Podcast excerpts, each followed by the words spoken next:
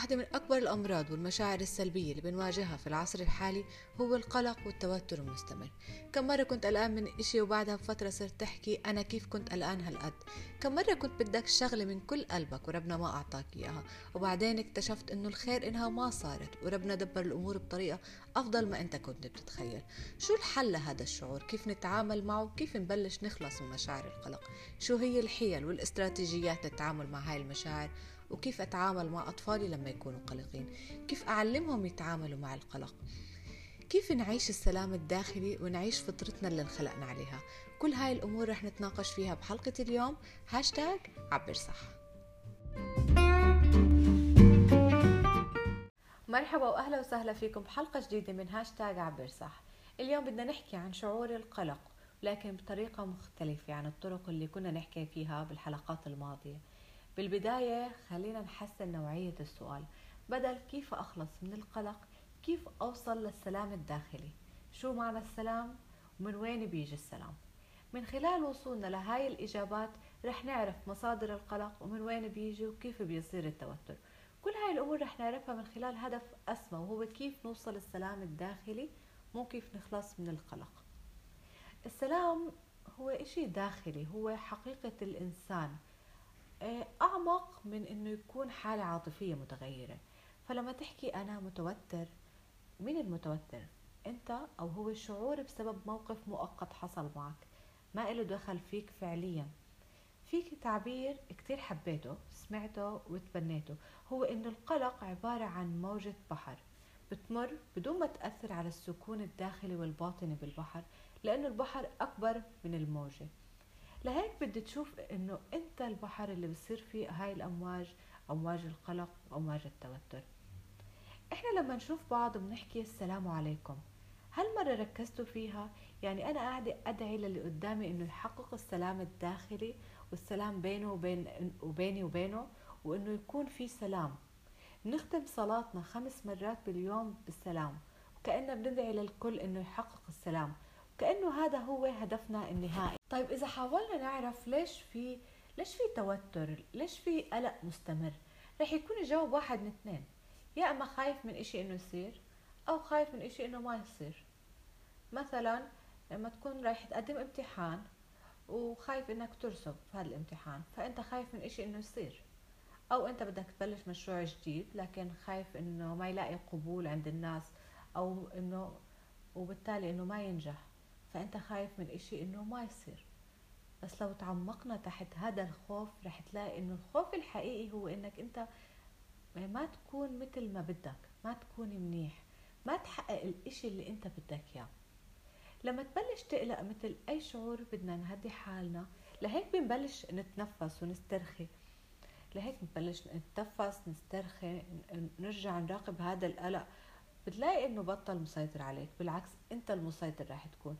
راح تكتشف في أغلب الأوقات إنه الإشي اللي قلقان منه هو تضييع وقت تضييع طاقة. فأنت, فأنت اسأل حالك في إشي بقدر أعمله؟ إذا كان في okay اعمله خد اكشن إذا ما في إشي خلص اتركها. لما تعود حالك وتضل تتدرب على السيطرة ومراقبة مشاعرك رح تلاقي في أفكار إيجابية أفكار هادفة. ما رح تكون عايش طول الوقت بحالة نجاة. بالعكس رح تكون عايش بحالة عليا من السلام الداخلي وهذا السلام ما بيجي بيوم وليلة. أو إنك تكون هلأ متوتر وبلحظة تصير مراقب ومسيطر على مشاعرك بده تدريب وإرادة. لأنه البرمجيات الخاطئة الموجودة بعقلنا ووعينا وموجودة بردات فعلنا ما صارت بيوم وليلة. هي برمجيات هي برمجيات من سنوات.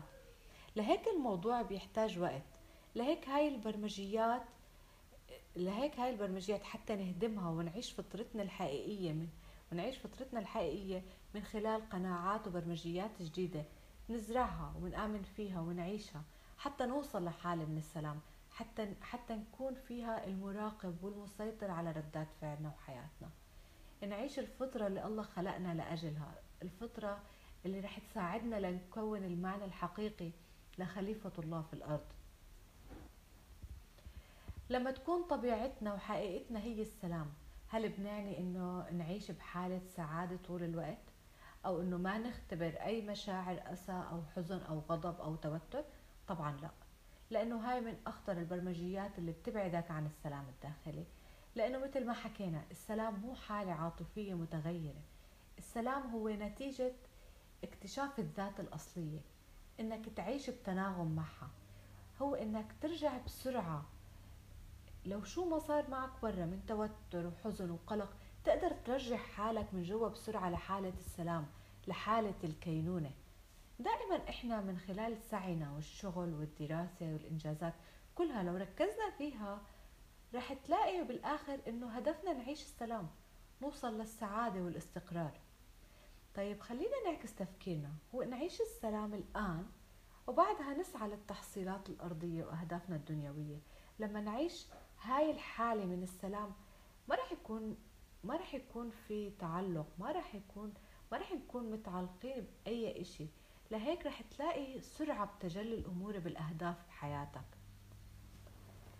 آه، في برمجية سلبية برمجنا عليها مجتمعاتنا. وللأسف موجودة بأغلب المجتمعات حسب ظني. إنه لما الشخص بيهتم لسعادته وسلامه الداخلي بيكون شخص أناني ما بهمه إلا نفسه. لكن حقيقة لما تهتم بسعادتك وتهتم تكون شخص عايش السلام رح تكون بركة أكتر رح تكون كرم للأشخاص المحيطين. لأنه بنسمع برضو التناقض صاحب السعيد بتسعد.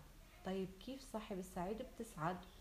وإنك إذا كنت عايش سلام رح تكون شخص أناني لما تكون عايش سعيد رح تكون شخص أناني ما بتفكر غير بنفسك. لأنه إحنا عبارة عن طاقة إحساسك مشاعرك بتأثر بالأشخاص المحيطين فيك. فلما تحكي أنا ما بقدر أعيش سلام لأنه عيلتي بتعاني ما بقدر أعيش سلام لأنه زوجي مضغوط بالالتزامات لأنه أطفالي بدهم احتياجات كثير لازم ألبيها. لأنه أنا بدي أوصل لأهدافي أنا بدي أحقق طموحي ورسالتي. كيف بدك يعني وسط كل هاي الأمور ما أكون الآن؟ أنا بقول لك لأنه كل هاي الأشياء موجودة أنت لازم تعيش السلام. لما تكون عيلتك بتعاني هل هم بحاجة شخص يزيدها يذكرهم بالمشاكل يضل بحالة توتر؟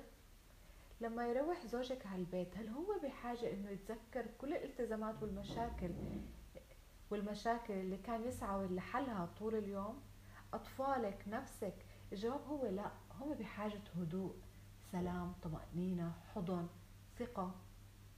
حتى يكون إلك أثر إيجابي على كل هاي الأمور حتى تكوني إنسانة بتشعر بالسلام والتفاؤل والأمان رح تكوني مثل الكاس المليان اللي بتصب لبرا.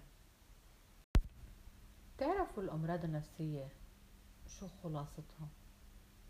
خلاص الأمراض النفسية ثلاث شغلات. يا إما حزن من الماضي أو قلق على المستقبل أو ملل في الحاضر. فشو يلي بصير عنا؟ بيجي عنا الإدمان وبنسيك كل هاي الأمور. إن كان إدمان أكل إدمان social media إدمان مخدرات شو ما كان نوعه وبتضل ترجع له لأنه هو وسيلة هروب. فإحنا بدل ما نقلل من القلق بشكل إيجابي ونتعامل مع أحزاننا ونتعايش معها وننهيها. ما بنسوي ولا شيء. نهرب للإدمان بأي شكل كان. وهيك ما عالجنا أحزان الماضي ولا قلق المستقبل لأنه ما خططنا وما عملنا اللي علينا. فبالتالي رح تضل هالآلام النفسية ترجع وإحنا نضلنا نهرب وتتفاقم لحد ما نوصل مرحلة ننفجر فيها. كل عادات الإدمان هدفها أنه تعيش اللحظة. لهيك لازم نبدل من إدمان سلبي لعادات إيجابية.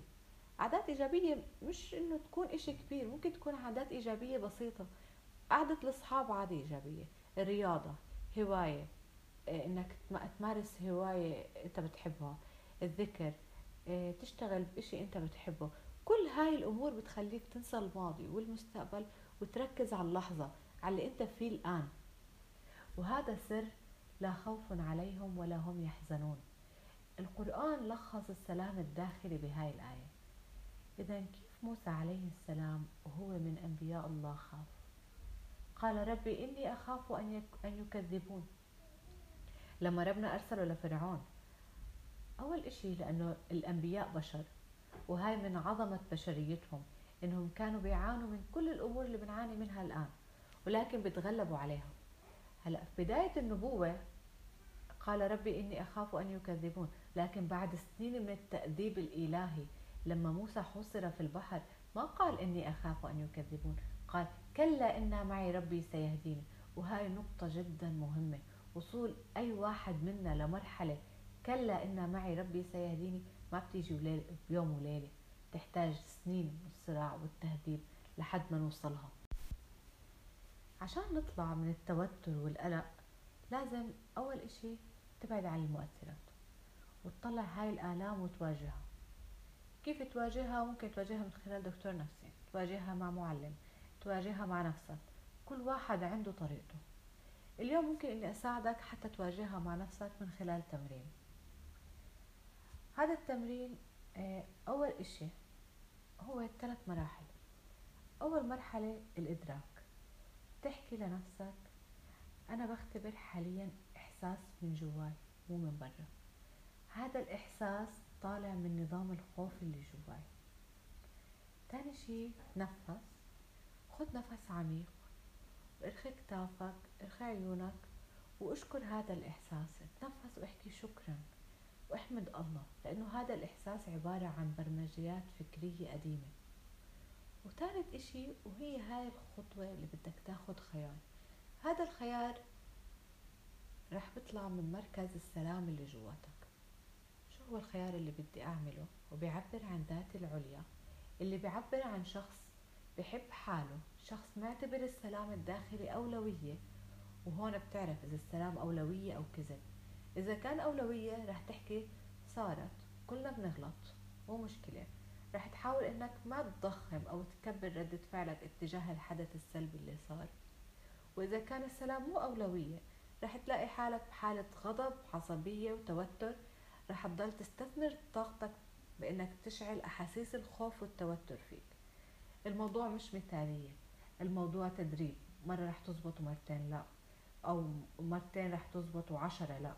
فأنت كمل لحد ما يصير التزامك. حالة الهدوء هي أهم أولوية في حياتك. ونيجي لأهم جزء بحلقتنا كيف أعلم أطفالي إنهم يتغلبوا على شعور القلق والتوتر وكيف يتعاملوا معه. هي نقطة أساسية. أساس التعامل مع القلق هو الوصول للسلام الداخلي. نعلمهم إنهم يضلوا على الفطرة اللي الله خلقنا عليها. ما نزرع برمجيات سلبية فيهم. نعلمهم إنه الأحداث والمشاعر اللي بنختبرها بحياتنا هي عبارة عن موجات طبيعية بدنا نعيشها لأنه هاي سنة الحياة. هاي الموجات هي اللي بتعطي دافع وحافز لنكمل ونوصل للأهداف. نعلمهم التمرين اللي حكينا عنه قبل شوي. يعيش الشعور يسترخوا يختاروا. تاني إشي مثل ما وعدتكم إنه أضل أذكركم إحنا مراية أطفالنا. 90% رح تكون ردة فعلهم مشابهة لردات فعلنا لما نقلق. نشجعهم بإنهم يحكوا عن قلقهم. بس هاي النقطة ممكن بعد عمر الخمس سنوات في حال حدوث قلق ممكن إنه يكون إنه نعالج القلق من خلال النقاش إنه يحكي. لأنه بدكم تعرفوا إشي وكتير مهم الطفل ما بيعرف يحكي أنا قلقان لهيك دور الأم أو المربي إنهم ينتبهوا. هلأ من علامات القلق عند الأطفال شعور بالخوف أو الذعر صعوبة في التنفس تعرق ألم في الصدر أو أعلى البطن. بيستخدم دورة المياه بصورة مستمرة. ممكن يكون بيعبر عن القلق من خلال البكاء أو التعلق أو صعوبة في النوم فبدنا ننتبه لهيك إنه إنه إنهم يحكوا ونشجعهم على هذا الإشي ممكن نقدر نعمله بعد سن الخمس سنوات أو من خمس سنوات. وفي إشي كتير مهم لازم لا إشي مهم ولازم إنه خلص ما إنه لازم كل الأمهات يكونوا عارفينه. لا تحكي لطفلك لا تقلق. لما يكون طفلك بيعاني من أي شعور لا تحكي له لا تقلق لا تخاف لا تتوتر. خليه يعيش الشعور. مهم جدا إنه يعيش المشاعر. ساعدوا طفلكم إنه يختبر مخاوفه أو الأشياء اللي بيشعر فيها بصورة تدريجية. يعني مش فجأة بصورة تدريجية. بعض الأحيان بيكون القلق وراثي من العائلة ممكن ممكن من الأب أو الأم شديد التوتر فورث هذا الإشي لأطفاله. لا تعطوا أطفالكم حلول جاهزة. ساعدوا أطفالكم من خلال الأسئلة المستمرة ليوصلوا هم للحل هذا الأسلوب بيساعدهم إنهم يواجهوا مشاكلهم وقلقهم لما يكونوا لحالهم. من أكثر الأسئلة اللي بتساعد طفلك آه، حتى يقلل من القلق اللي بيشعر فيه هو شو أسوأ إشي ممكن يحصل إذا صار هذا الإشي اللي أنت قلقان منه؟ وانهيها بسؤال شو أفضل إشي ممكن يحصل؟ آه، في في الإشي اللي أنت قلقان منه. يعني إيش أفضل نتيجة وشو أسوأ نتيجة؟ وبيناتهم حاولي إنك تدرجي حسب الموضوع بالأسئلة. ساعدي طفلك إنه يتبنى استراتيجيات إنه يحط خطط. هاي إحدى الأمور المتبعة بجامعة ريدنج هي تعليم الآباء بناء ثقة لدى أطفالهم من خلال تعويدهم على تخطيط عشر خطوات باتجاه الإشي اللي بيخافوا منه. وبعديها بيمدحوا الطفل وبكافئوه على تجريب الخطوات الجديدة. هلأ في بعض الأحيان بيكون القلق شعور طبيعي هذا الإشي ما بدنا ننساه. لما يكون القلق شعور طبيعي ما بتحتاج إنك تعلمه أو كيف يتعامل معه بيكون ردة فعل طبيعية. لكن بيكون غير طبيعي لما يكون متكرر بسبب له ضعف آه، بسبب له آه، آه، أو مش بسبب له ممكن يدفعه إنه يتجنب مواقف يومية لازم يواجهها. هون بيكون لازم ننصح ولازم نتدخل. إحنا ما بدنا أطفالنا يعيشوا بشكل مثالي. بدنا إياهم يتعاملوا بشكل أفضل مع الحياة. بدنا نعلمهم كيف ينظموا مشاعرهم ويكونوا هم المسيطرين عليها. كيف ما تكون قراراتهم مبنية على مشاعر سلبية من خوف وغضب وتوتر. حتى يوصلوا لأهدافهم ويحققوا رسالتهم اللي خلقوا لأجلها بأسهل وأيسر الطرق. ولهون بتكون خلصت حلقتنا لليوم. شكرا كثير لانضمامكم معي وشكرا كثير لكل يلي عم يسمعوني. لا تنسوا تسمعوا حلقات بودكاست هاشتاج عبر صح الماضية وتنتظروا حلقات جديدة كل خميس الساعة 5 المساء بتوقيت البحرين على جميع المنصات الصوتية. وإذا استفدتوا من حلقة اليوم لا تنسوا تشاركوها مع أصحابكم تعطوني تقييمكم على أبل بودكاست لتشجعوني على الاستمرار. بشوفكم بحلقة جديدة. عيشوا بسلام. thank you